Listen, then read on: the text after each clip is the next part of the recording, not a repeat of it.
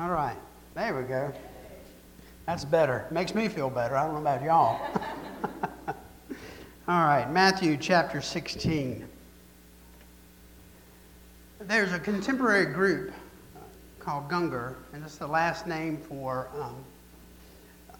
Michael and Lisa Gungor. And one of the best known songs that they've done is the title of this album, which is Beautiful Things. And you may recall that song about beautiful things. This is a song that they did that's not quite as well known, but it's called Cannot Keep You. And they start off talking about people in the Old Testament times. And this is what they say. They, the people of the Old Testament times, tried to keep you, God, in a tent. They could not keep you in a temple or in any of their idols to see and understand. Then they began to talk about us today. We cannot keep you in a church. We cannot keep you in a Bible, or it's just another idol to box you in. They could not keep you in their walls. We cannot keep you in ours either. For you are so much greater. So much greater.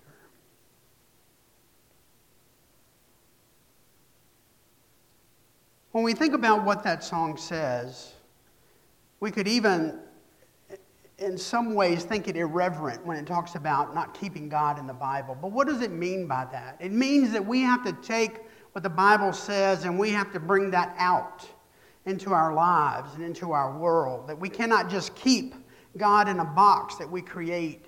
Most of us have a theology that we have created. And a lot of it is true. We believe in Jesus Christ as our Lord and Savior, and we have all the fundamentals anchored. But then we try to mold God into a God that we want Him to be. And we put Him in a box when we do that. We live with God contained in what we decide He ought to look like, who He ought to be, and what He ought to do for us. And that's what this is talking about. It's talking about how the people of the Old Testament times tried to put God in that temple where His presence resided, but tried to lead Him there, not realizing that He was among them and leading them and guiding them. I want to talk today about mindset, because it's all about the mindset that we have. Have you ever been asked to do something you didn't want to do? Of course you have. We've all been asked to do something we don't want to do. Sometimes it's at work. Sometimes it's at home. Sometimes it's at church. You know, we're asked to do something we don't want to do. And we either do it grudgingly and just get it done. Have you ever done that? Yes, you have. And sometimes our heart comes around and we do it gladly. Maybe that should be more often. But we're going to look at a passage of Scripture today where Jesus tells His disciples something that they don't like, that they don't want to hear. And we're going to see what Jesus says to them and what it means in their lives. So Matthew chapter 16, starting at verse 21. From that time, Jesus began to show His disciples that He must go to Jerusalem and suffer many things from the elders and the chief priests and scribes, and be killed, and on the third day be raised. And Peter took Him aside and began to rebuke Him, saying, "Far be it from you, Lord, this shall never happen to you." But he said to Peter, "Get behind me, Satan, for you are a hindrance to me. For you are not setting your mind on the things of God, but on the things of man." Then Jesus told His disciples, "If anyone would come after me,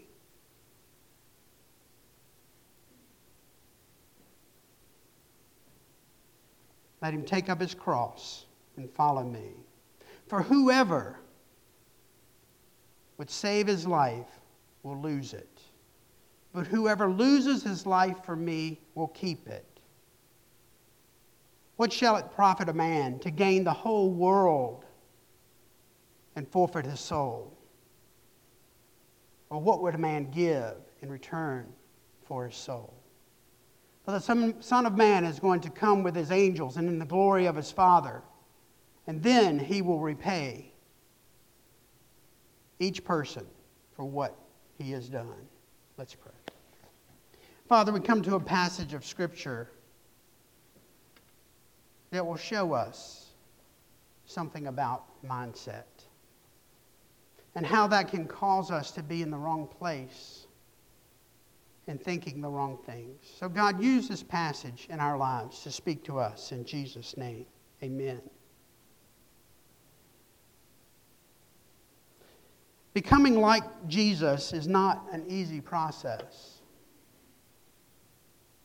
Francis Chan, in his book, Forgetting God, writes this: the truth is that the Spirit of the living God is guaranteed to ask you to go somewhere or to do something you wouldn't normally want or choose to do.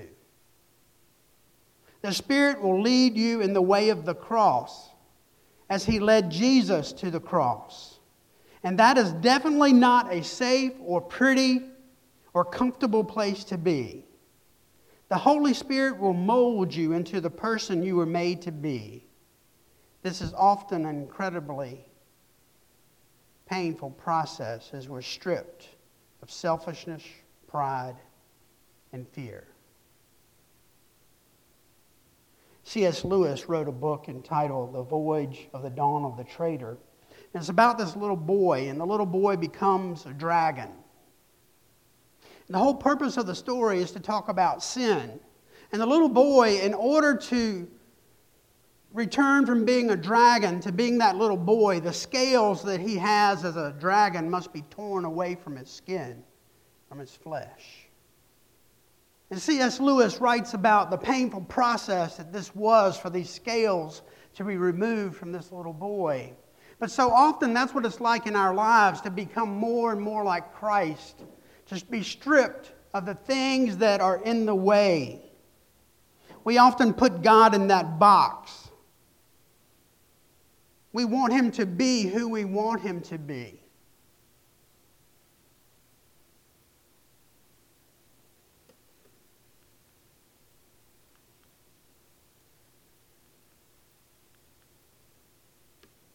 There's an interesting word here. Jesus said, it says that Jesus began to show His disciples that He must go to Jerusalem. That word must is massive. It's powerful. It is saying that there is no other way. When we say something must be, what we're saying is that that's it. It can't change. The word must means it's going to be this way. And so Jesus is telling them, I must go to Jerusalem. I must die on that cross and be raised again on the third day. That this must take place. Why is it so necessary? Human sin, for the wages of sin is death, Romans tells us. So Jesus had to go to the cross. He must. It was a divine requirement. Hebrews tells us without the shedding of blood, there can be no forgiveness of sin. It had to be that way. There was no other way. It must be that way. There was the divine decree from the sovereign knowledge of God when Jesus Himself sat in the garden and said, Lord, if there is any other way, but yet not my will, your will.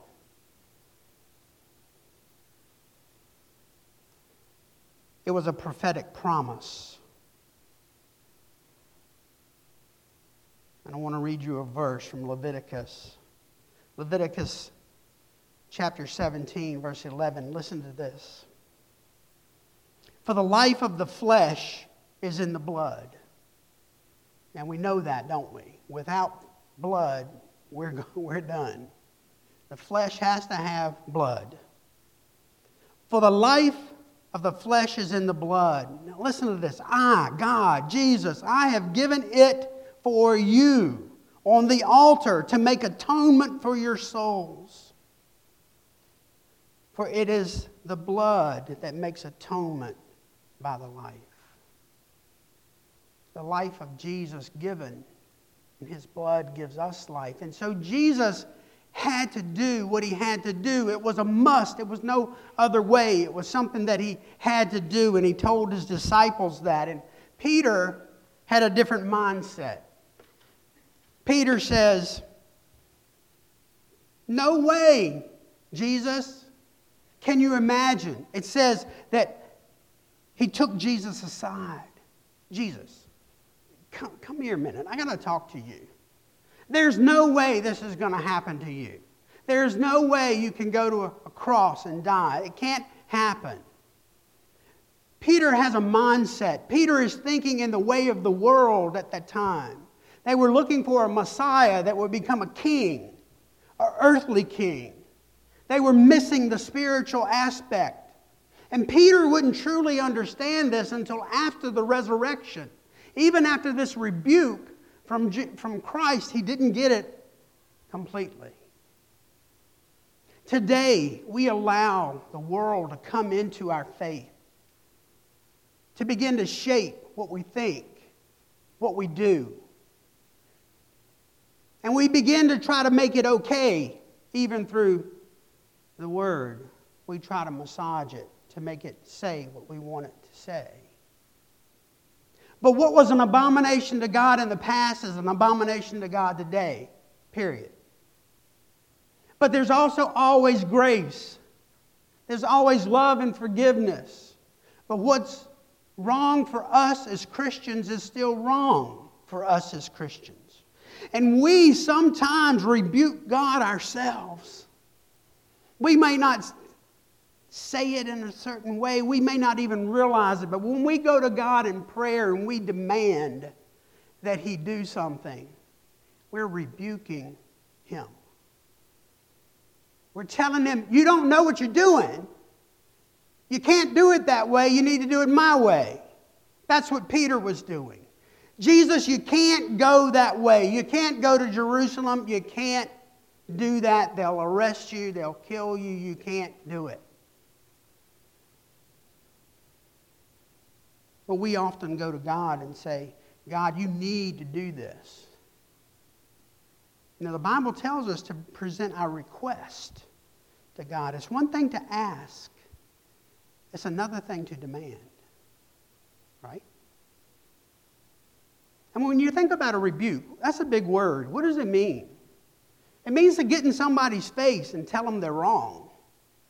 It's not a little word that says, "Oh, you know, things are not good. You need to change." It's like, you have got to do this. How often have you gotten your child's face and said, "This is the way it's going to be"?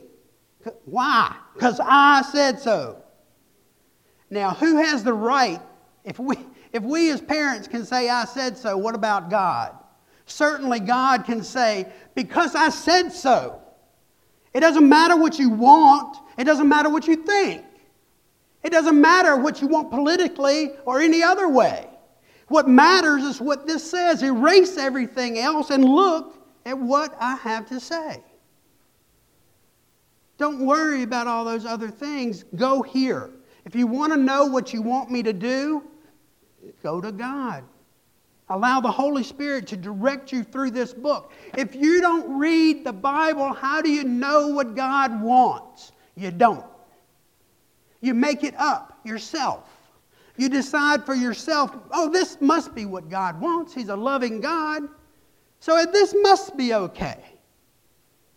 Well, no. Look at the book.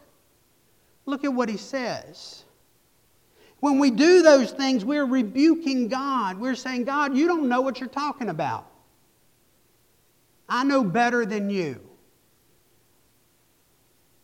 And I haven't even taken the time to see what you have to say." Jesus says, I want you to think about this. Jesus looks straight at Peter. Peter is just rebuked him. I think boldly, strongly, but in love, and love for Christ. He loved Jesus. He didn't want to see that happen. And so he, as hard as he can, he's trying to convince Jesus that no, that can't happen. And Jesus says, "Get behind me, Satan." Can you imagine what Peter must have felt in that moment? That's crushing. I can't imagine. But here's what we need to realize. If we've got God in a box, if we're trying to tell God what to do, he's looking at us and saying, "Get out of my way. I've got something to do. If you're not willing to do it, then move, because I will do it another way. Joe, if you're not willing to follow me, then move. I'll find someone who will." Now, does that have to do with my salvation? No, but it has to do with my abundant life in Christ and knowing him and doing what he's called me to do. Yes, there are times we don't really want to do some of the things that are in front of us to do. But when Jesus tells us to do them, you know what? How we feel doesn't matter. We do. And we let the feelings come along behind. We do what God has asked us to do.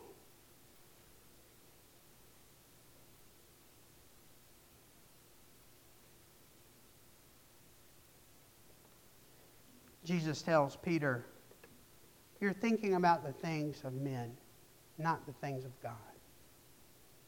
Your mind is not on the things of God. It's on the things of men." And again, how often are we like that in our lives? We are. There are times when we are. We're not perfect. But Jesus is telling us to put heavenly, eternal things in front of everything else. To make sure we're looking at the things that matter, the eternal things, and being careful that other things don't slip in. There are so many churches in our nation that are going somewhere other than where God wants them to go. There's so many of us that love Jesus Christ that are not doing the first and most important thing that he asked us to do, which was to tell people that we love him. We as individuals need to be out there in our world ready to share what Jesus has done for us. It's simple. You have a testimony. If you've been saved, you've got a testimony. If you were saved and too young to remember what actually happened, then you've got something that God has done in your life that you can share. And we need to do that. Wouldn't it be awesome to see Mecklenburg and Brunswick County explode for Jesus Christ? What will that take?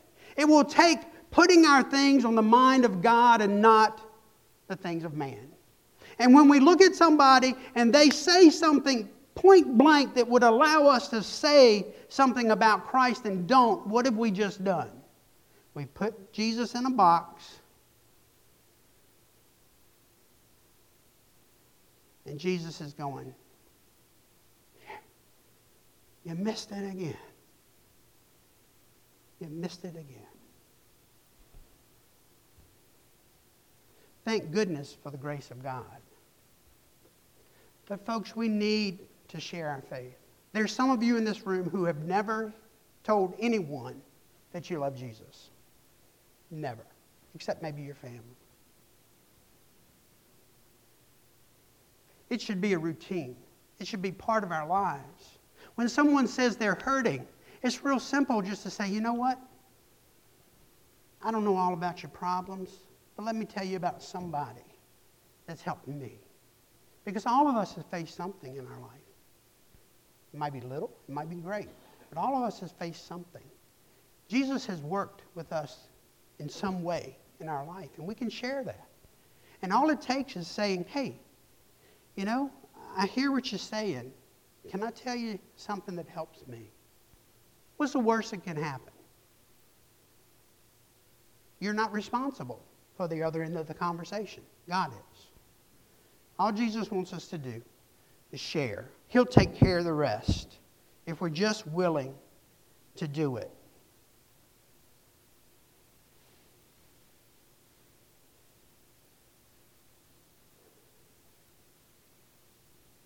We live in a country that we sang about in the first service, how great our country is and how blessed we are to live in it. And that is true.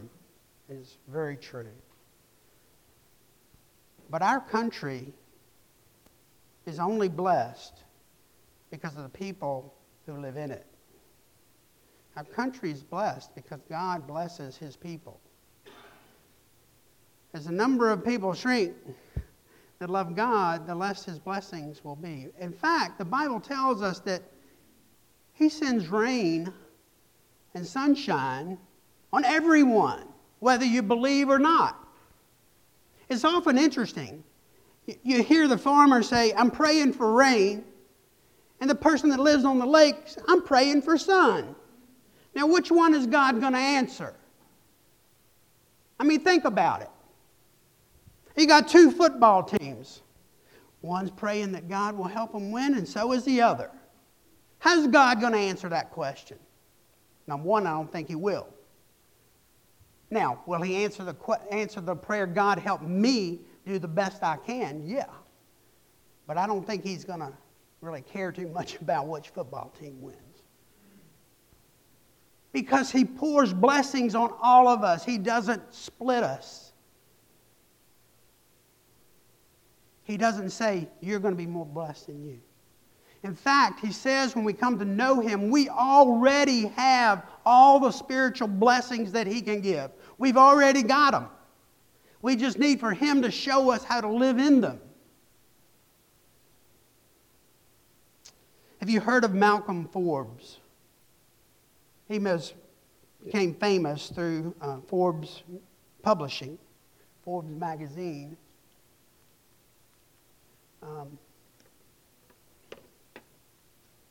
But he also owned Capital Tools, which built one of the early Boeing aircrafts.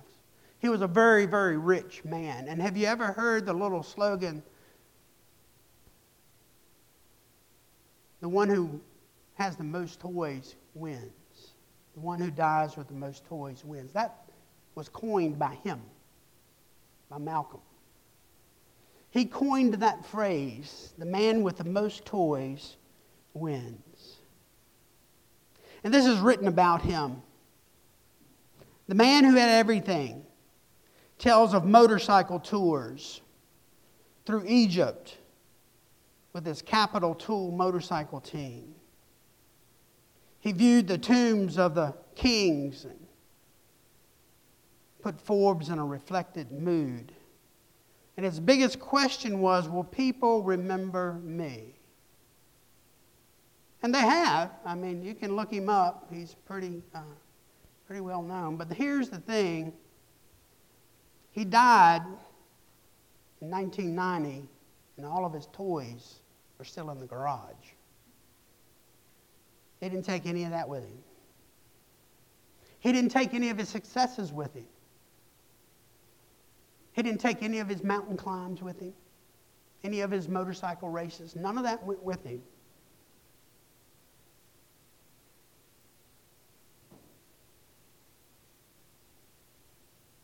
Jesus says for us to take up our cross and follow him, to deny ourselves, to lose our lives, to gain our lives. What good will it be if a man gains the whole world but forfeits his soul?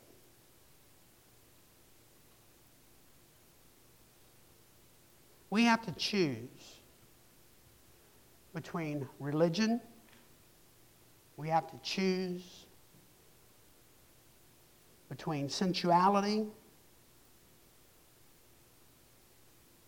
and Jesus. What's it going to be?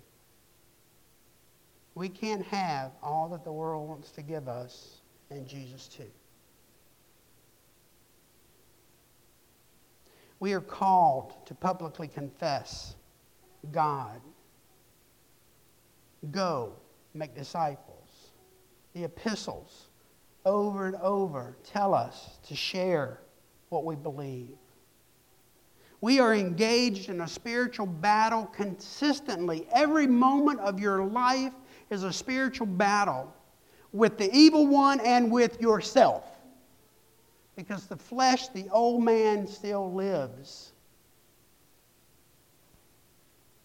It's only as we surrender to Christ, the new person lives out in our lives. That spiritual battle is always raging. It costs to follow Christ. It costs something.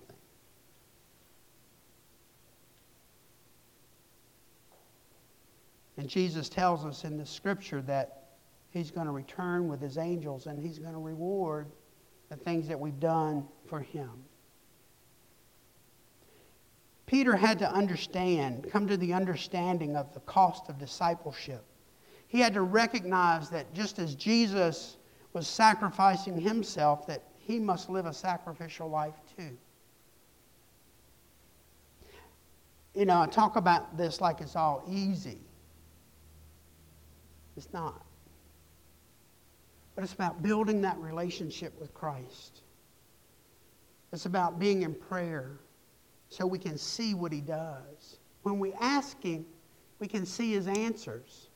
When we don't ask, He moves and we are maybe oblivious to what He's done.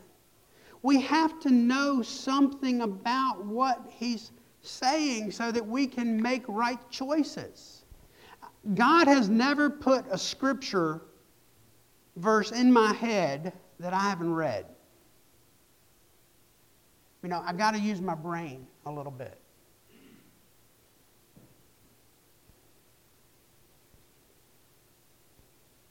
Fifteen minutes a day. Give it that. Do you realize that you can read the entire book of Philippians in the time that it will take you to read two columns in a newspaper? You can read the entire book of Philippians. It doesn't matter if you read it on the screen or on the paper. It still works. You can still read it in the time it would take you to read two columns. It's not hard. And God will say so much through His scripture. What box have you put God in? Where is your theology? That's just simply what you believe about God. Where does it float away from what God has said? You have to find that. You have to open the box. By the way, God's not stuck in the box. You are. You are. You're the one that's stuck in the box, not God. But God wants to work through you. He wants to bless your life. But He wants us to be about His work. I believe that in 10 years, we won't recognize the Church of Jesus Christ if we're not involved in where it's going. The church is changing. Every church I know looks out at their pews and goes, where is everybody going? I know of very few churches, no matter how big or how small, that aren't in some way going, where is everybody? How come we're not full like we used to be? Boy, I wish we could go back to the 50s. Sunday school was booming. Church was packed. In the first century, where did churches meet? Mostly in homes. Then what happened? Middle Ages, they built small castle-looking churches. Then what happened? The grand cathedrals were built, massive, all over Europe. I've had the opportunity to stand in St. Peter's Cathedral and look up at that ceiling and just go, oh, wow. And then I looked around and there were maybe 10 people in there. If you dropped a penny, it would have gone bing, bing, bing, bing, bing, bing, bing, bing, bing, all over the place. The cathedrals of Europe are empty. Where did they go? A lot of them set sail for the United States, where they could be free to worship as they chose. And so what did they do? They started meeting homes, and what did they do? They built a small little church. And then what do? We built these. The church has been changing since the day it began. It will never be the same for very long. It's going to change. The question is, are we looking, are we watching where God is taking it? Because I don't have the answer, but He does. And if we follow, then we will land where He wants us to be, or we'll be looking at the new wave. Just like the priests in those cathedrals stood up and looked out and went, wow, everybody's meeting in their houses these days. Well, man, they're all shipping across the United States. The Church of Jesus Christ is not stagnant. We can't keep it in some box that we've defined. It's going to change, and it is changing. In fact, today, we are more like the first century when it comes to faith than ever before. We can walk up to people today and say sin, and they'll look at us and go, what? We can look at them and say, hey, let's talk about Jesus, and they'll go, who? There are people today, and in the next 5 years, most of the people in the United States will not have any idea about Christian faith. Here's the thing. That's actually an opportunity for us, because they don't have preconceived ideas about what church is or what is done or any of their crazy things that people think. I was one of those, about 25 years old. Oh, the church is just hypocrites. I'm not going because it's just full of hypocrites. Who was the hypocrite? Took me about 5 years to figure that out. But a lot of that is gone. People don't have any idea.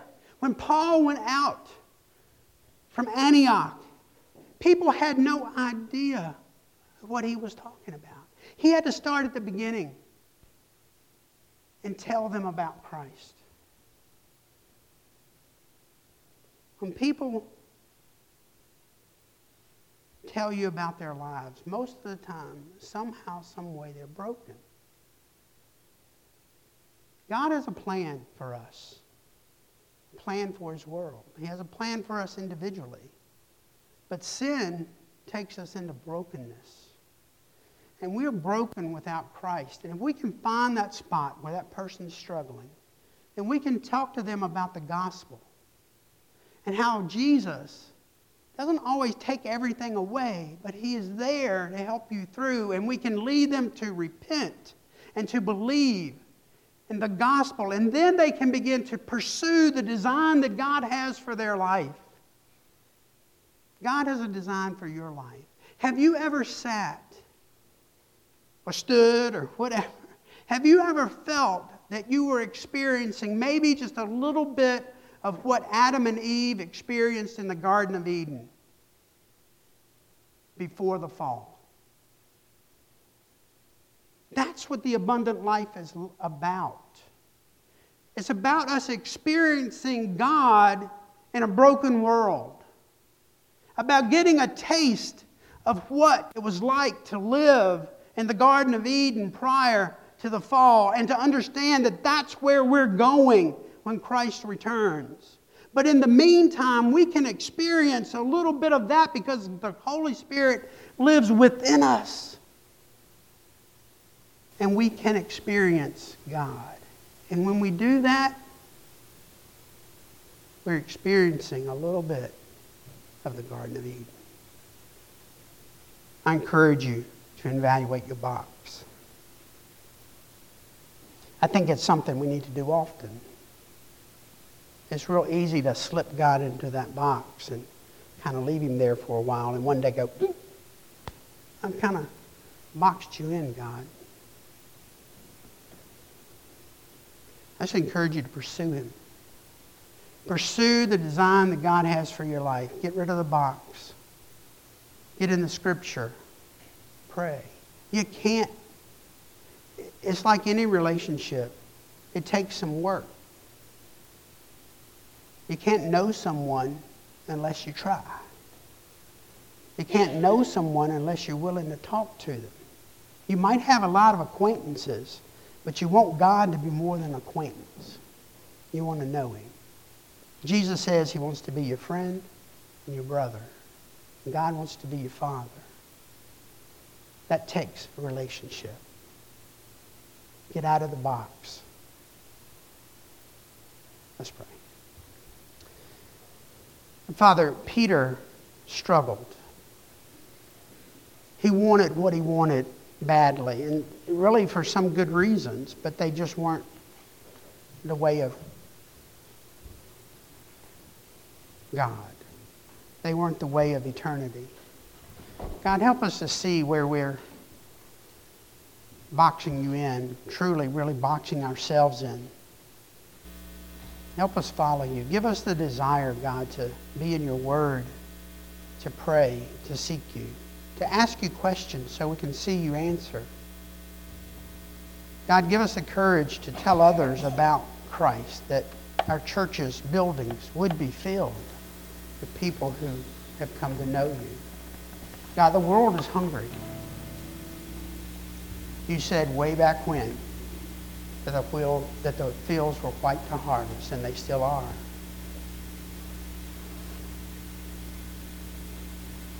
And you said, where are the workers? God, let us take up the mantle to be the workers. In Jesus' name, amen.